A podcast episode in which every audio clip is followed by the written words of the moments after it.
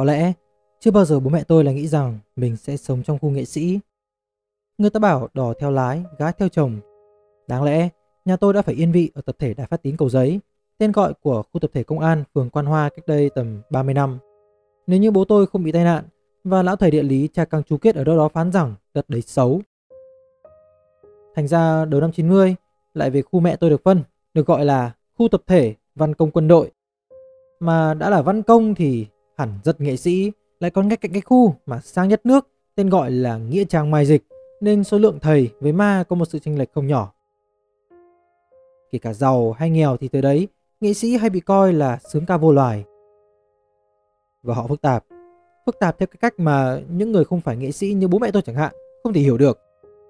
Bố tôi vốn là người theo ngành kỹ thuật, cả nhà lại toàn là người làm khoa học, nên cho dù có một ít máu nghệ sĩ thông qua việc thổi xá trúc không sai nốt và đánh đàn bầu không bật bông, ông vẫn coi nghệ sĩ là thứ gì đó phù phiếm lắm.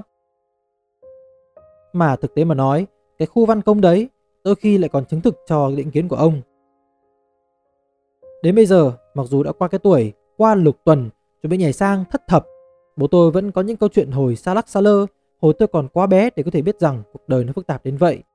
Về sự phức tạp của giới nghệ sĩ sống trong cái khu tập thể chẳng bé chẳng to đó. Rằng nhà một người nghệ sĩ nhân dân ngay đầu ngõ, nhà lúc nào cũng ẩm thấp và hôi thối, rằng thì hát hay, lên sân khấu thì đẹp, mà mẹ già thì chẳng chăm nổi một ngày, để nhà cửa đi cả tháng trời không quan tâm. Rằng một ông biên kịch sống một mình mà đến cái cầu giao hỏng cũng không biết đường mà sửa, lúc nào cũng phải nhờ bố tôi xem xem đường điện, nhưng chỉ biết đem chén chè ra đãi bôi, chứ tiệt chẳng bao giờ nghĩ rằng cái việc đấy làm không công mãi đâu có được. Rằng chị này mỗi tuần lại dẫn về một đứa, cười đùa chim chuột từ đó ngõ đến cuối ngõ không bao giờ để ý quan tâm đến ai cả. Đi kèm với đó là cái lắc đầu ngao ngán và gật cù của sướng ca vô loài. Nghe những câu chuyện như vậy thì thường tôi cũng chỉ ở mừ cho qua, bởi vì nói thế thôi chứ với nhiều người nghệ sĩ, bố tôi cũng đem lòng cảm phục mà dù không nói ra. Ý là trong gần nấy năm sống trong khu văn công, chứ chẳng hẳn là bây giờ già nua rồi nhiều khi lầm cẩm và đắng cay những thứ nhỏ nhặt dễ quên khó nhớ.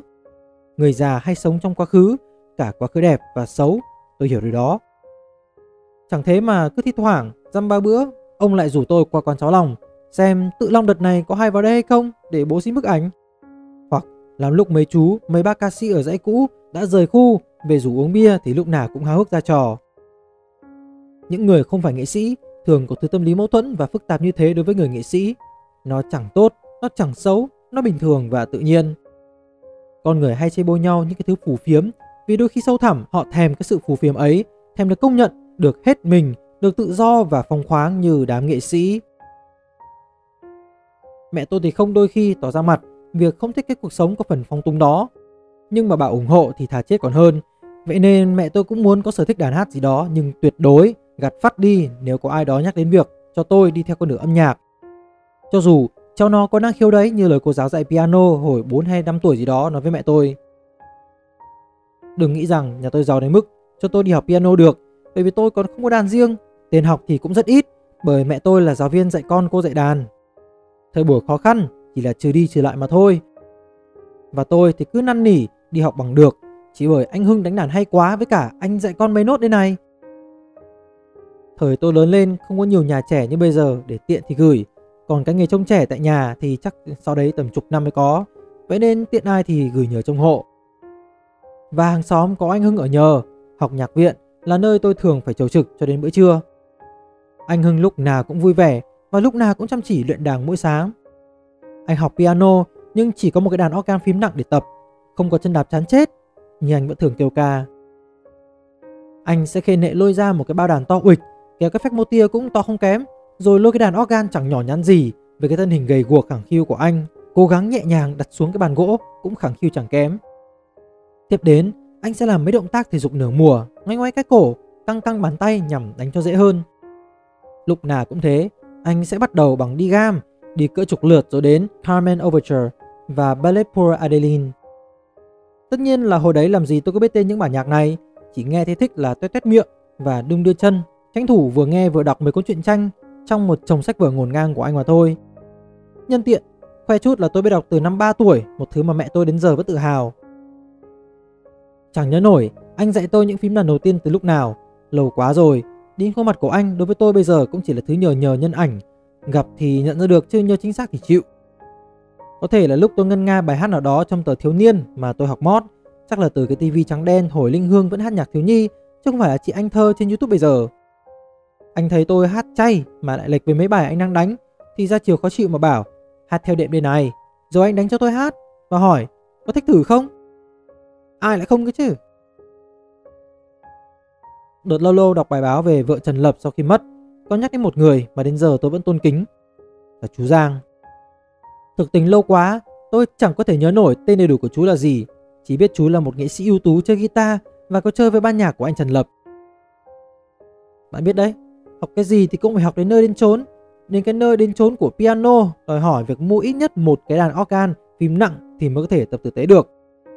Cái loại đàn đấy rất đắt với nhà tôi Đấy là khi điểm yếu của việc nhà bạn nghèo mà bố mẹ bạn lại muốn bạn tập trung vào học văn hóa lộ ra. Nói thế không phải trách gì các bậc sinh thành, mà chỉ đơn giản là những thứ trong cuộc đời, vốn với mình, chỉ có một đoạn duyên ngắn ngủi mà thôi. Thế nên tôi bỏ dở việc học piano, rồi nghỉ chẳng học nhạc mấy năm, cho đến khi có một cuộc nói chuyện trong quán Hàn nước nào đó, mẹ tôi biết chú Giang đang có lớp dạy guitar giá con em nhưng người ta vẫn nói và để đổi lại giá con em đó mẹ tôi lại có giá con em khác để dạy văn hóa cho con của chú. Thói đời luôn là cỏ xanh hơn bãi bên kia. Cái khu tập thể cũ dích mà phức tạp đó là nơi mà tôi chứng kiến những câu chuyện đầy màu sắc của những bãi cỏ khác nhau. Cuối những năm 90 là thời điểm cơn bão trắng quét qua cái vùng đất mà vùng đất ấy cũng dở ông dở thằng, chẳng khác gì cậu trai mới lớn này. Giới nghệ sĩ là những kẻ đầu tiên may mắn và số số tham gia vào cuộc chơi, đam mê đi song hành với chết chóc đó. Thành ra cái khu tôi ở nghiễm nhiên thành cái ổ nghiện Nghiện nhiều đến mức thằng nào ngáp sái qua hàm ở hàng nước làm cái trò con khỉ gì đó ở đêm hôm trước cũng khiến độ căng thẳng trong không khí tăng lên đáng kể. Những người không phải nghệ sĩ, trong cơn hoảng loạn và cảnh giác tột cùng đã không ngần ngại kiếm một con cừu để hiến tế. Và con cừu đó mang tên bọn nghệ sĩ. Người ta cố gắng tránh xa những con người phù phiếm dùng tiền chơi thuốc đó. Người ta mỗi khi nhìn thấy kim tiêm trong khu lại lập tức nhầm tính trong đầu xem trong phạm vi bàn kinh đó vài mét có nhà nghệ sĩ nào không để tiện đổ luôn, đỡ phải nghĩ. Cái thứ khoảng cách vô hình đó làm cho kể cả đám trẻ con hay chơi với nhau cũng thành ra nghi ngại. Mà cũng đúng thôi, anh thằng bạn thân của thằng em tôi, con của một trong những nghệ sĩ danh giá nhất Việt Nam lúc bấy giờ. Nghiện, sida, chết. Tệ hơn là ai cũng biết. Thành ra mỗi lần tôi với thằng em xin qua nhà nó chơi, mẹ tôi cũng ngần ngừ, chán chê mê mỏi. Vì hai bác tốt, thật sự tốt, tử tế. Chỉ không may là cái môi trường con hai bác sinh hoạt trong trường thời điểm đấy nó trắng ẩn mà thôi. Giai đoạn đấy khiến chính những người nghệ sĩ cũng hoài nghi về cái tương lai của nghệ sĩ. Thế nên ngay cả trong khu nghệ thuật, thế hệ tôi, nhiều đứa có bố mẹ trong ngành chẳng còn đi học với cái trường nghệ thuật nữa mà chuyển qua học văn hóa. Mà cái cụm này cũng buồn cười nhá. Thế nghệ thuật không phải là văn hóa à? Có điều đấy là câu chuyện khác. Còn chú Giang là một trong những người như vậy. Thế nên tôi được học đàn giá rẻ. Còn hay hơn là đàn guitar cũng rẻ. Cái dùng để tập tành tạm tạm, rẻ hơn đến chục lần so với cái đàn organ cũng chỉ để tập tành tạm tạm. May mắn nữa, đợt đấy là hồi phong trào nhạc rock sinh viên đang có đà lên cao mà chính bức tường là một trong những điểm sáng nhất. Thế là đến mùa hè năm đấy, thằng bé con háo hức đeo cái đàn to gần bằng người, dây ni lông, tập cổ điển như là chú Giang dặn, mua tận 500 nghìn bọc trong cái bao vải thô, đen đi ngang qua khu tập thể. Mà lúc này bê tông, nhà cửa đã thay thế những bãi lau sậy và cỏ hoặc hoang khiến cái nóng trở nên hầm hập hơn để đi tập đàn một lần nữa. Thì thoảng chú cũng nhớ anh em trong đoàn trong khu lắm, nhất là thằng Giang. Giang rất tốt. Mà đấy, mấy thằng tốt lại thường hay chết trước. Chú tựa vừa nói vừa rót rượu và cái ly hạt liệu cho tôi từ chiếc bi đông sắt tây cũ mềm rồi lại cất vào túi. Xong tranh thủ gọi chủ quán cho anh bát mắm tôm nhé. Quán mới nên nhiệt tình, vừa dứt lời là bát mắm tôm nhỏ nhỏ xinh xinh đã được đưa ra. Để giữa hai tô cháo cùng với đĩa lòng rồi còn đang tỏa hơi nóng hổi. Mùa đông cũng chỉ có món này là nhất. thứ tiếp. Tôi cười cười, nhón tay lấy một quả quất, toàn vắt vào bát mắm tôm. Ê, từ từ khoan đã, chú ngăn tôi lại. Để chú. Nói rồi không đợi từ chối, chú cầm ăn mắm tôm về phía mình. Một lần nữa, lôi chiếc bị đông ra, lạch cạch mở lạch cạch rót một chút rượu vào nắp rồi đổ từ từ vào bát mắm tôi. Thì ờ, ngoài đều, từ từ. Xong mới tới lượt quất thìa ờ, bỏ hạt lại ngoái đều chậm rãi từ từ hạt tiêu ớt rồi nếm thử gật gù mùi rượu thơm quyện với mùi mắm tôm thêm chút ngây ngấy từ lòng rồi tỏa ra khó mà cưỡng nổi thế này mới ngon. Chú cười, bí miệng ra, chiều tâm tắc lắm. Mà đúng là ngon thật. Mắm tôm dậy mùi, rượu vợ chú tự tay nấu cũng đậm. Mỗi ngụm sau khi thưởng thức miếng lòng trắng vừa vừa, vẫn còn hơi đắng. Chứ không phải trắng ẩn như mấy hàng dùng thuốc tẩy như mẹ tôi vẫn bảo. Điều khiến người ta cảm thấy rằng, việc ăn chơi cũng lắm công phu chứ không có đơn giản. Chú tựa rời khu, khi tôi còn bé tí, nên cho dù chú có qua nhà tôi vài lần, tôi cũng không thể nhớ được. Một lần tôi đang vi vu miền Trung thì nhận được một cuộc điện thoại. Do máy trên đường bùng bùng thành ra nghe cũng không rõ. Xong bên kia vang lên tiếng đàn, tiếng hát. Mặc dù sang sảng và khá hay Nhưng trong cái hoàn cảnh xe máy giữa đường đang cháy Thì tôi không có tâm trạng nào để thưởng thức. Nên cứ thế dập máy Chỉ để vài phút sau mẹ tôi gọi chửi. Mất dậy? Chú tựa khu nhà mình mà mày dập máy thế à? Thằng này được. Chú thích bài thơ trong sách của mày Nên phổ nhạc Gọi hát cho. Thế mà mày không thể nói chuyện. Rất được. Cứ mỗi lần ngà ngà là ông chú dễ lại lôi cái chuyện đấy ra để chọc tôi. Tôi uống đi chú. Lôi đây cho có biết đâu Tưởng ông nào gọi nhầm. Tôi vừa cười vừa nâng ly lấp liếm. Cái thứ gọi là rượu Bắc Ninh Nặng, ngọt. Đến đâu thầm đến đấy. Không biết từ khi nào Trong khu tôi không còn vang lên những âm thanh Âm nhạc nữa. Chỉ biết là lâu rồi. Trước đây cứ buổi sáng Không phải ngày nào cũng thế. Ở đâu đó trong khu sẽ vang lên tiếng người luyện thanh mỹ a má mố. Còn buổi tối sẽ là nhạc cụ. Gần thì có piano Xa thì có chút vĩ cầm Xa hơn nữa là bộ kèn. Và vang vọng khắp khu là đàn sáo Hoặc sáo trúc hoặc sáo sắt. Chỉ văng vẳng đâu đây là những đoạn rất ngắn. Đôi khi là chơi lỗi, hát lỗi rồi lặp đi lặp lại Lặp đi lặp lại. Ngày qua ngày, tháng qua tháng. Cháu cũng nhớ khu mình. Mặc dù ở đây nhưng cháu vẫn nhớ. Tôi nói vừa xích điếu thuốc Hút với ông chú. Giờ thì chẳng còn nghe thấy tiếng đấy nữa. Hôm nọ cháu đi qua dãy đấy Tòa nhà mới. Hầu như chuyển hết đi rồi Mà hình như còn mỗi bác Tần.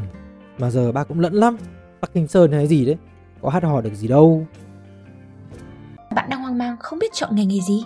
Đừng lo lắng, đã có người trong môn nghề hướng nghiệp thông minh, chọn nghề cực đỉnh. Việt Nam, trên đường chúng ta đi, nghe gió thổi, đồng xanh quê ta đó, nghe sóng biển, dồn vang xa tận tới chân trời.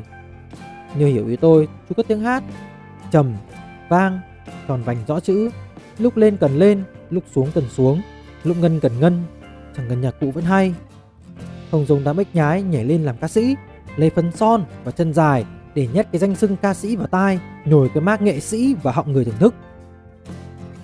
Tôi trầm ngâm ngồi nghe, chú chủ quán cũng người lâu năm trong khu cũng lôi ghế ra gần, nhẹ nhàng ngồi xuống châm điếu thuốc.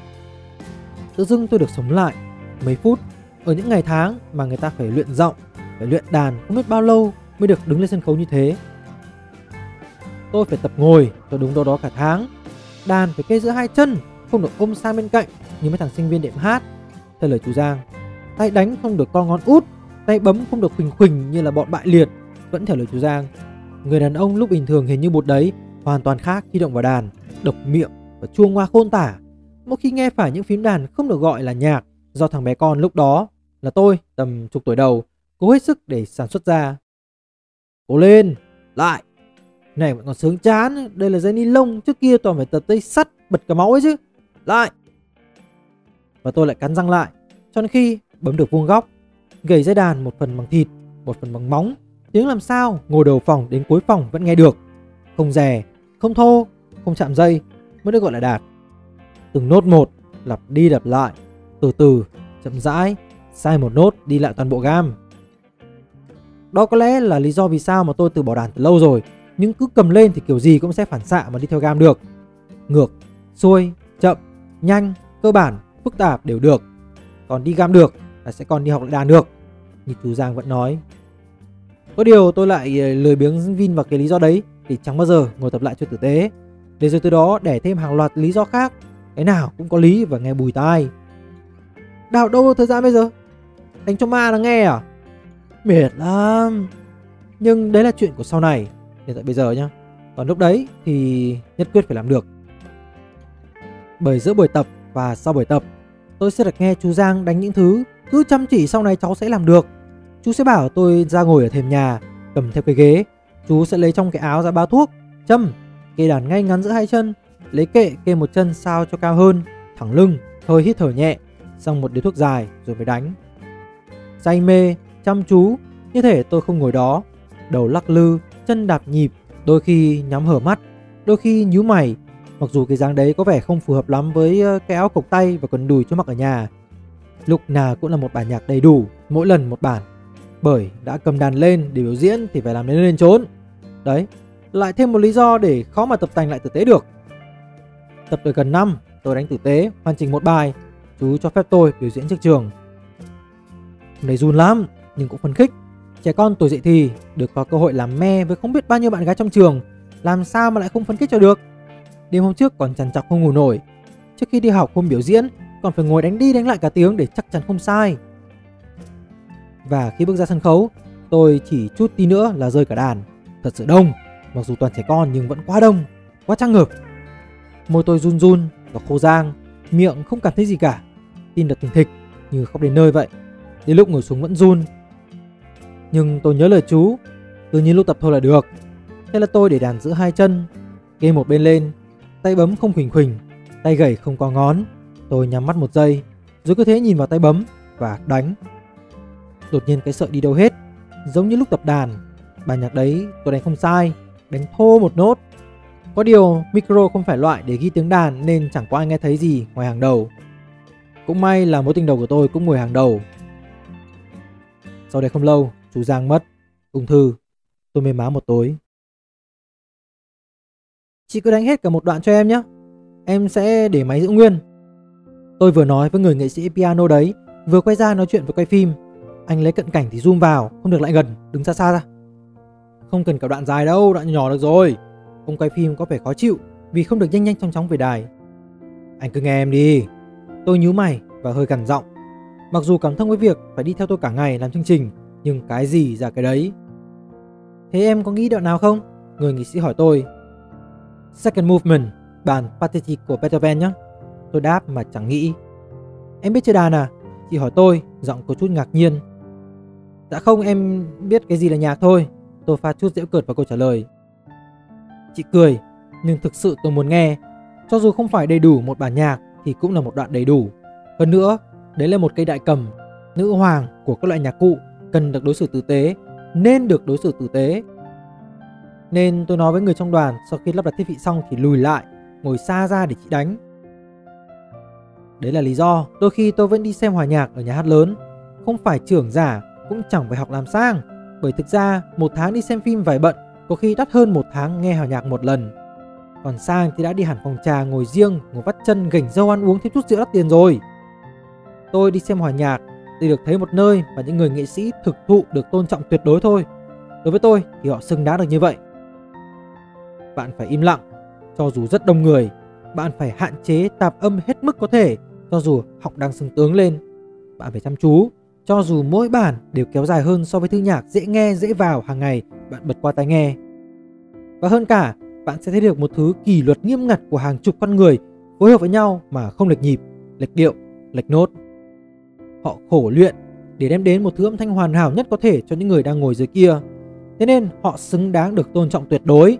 Họ chính là những vị vua, vị hậu trong cái khuôn viên sân khấu chỉ vài chục mét vuông đấy. Đôi khi cũng chỉ là trong mấy chục mét vuông đấy thôi.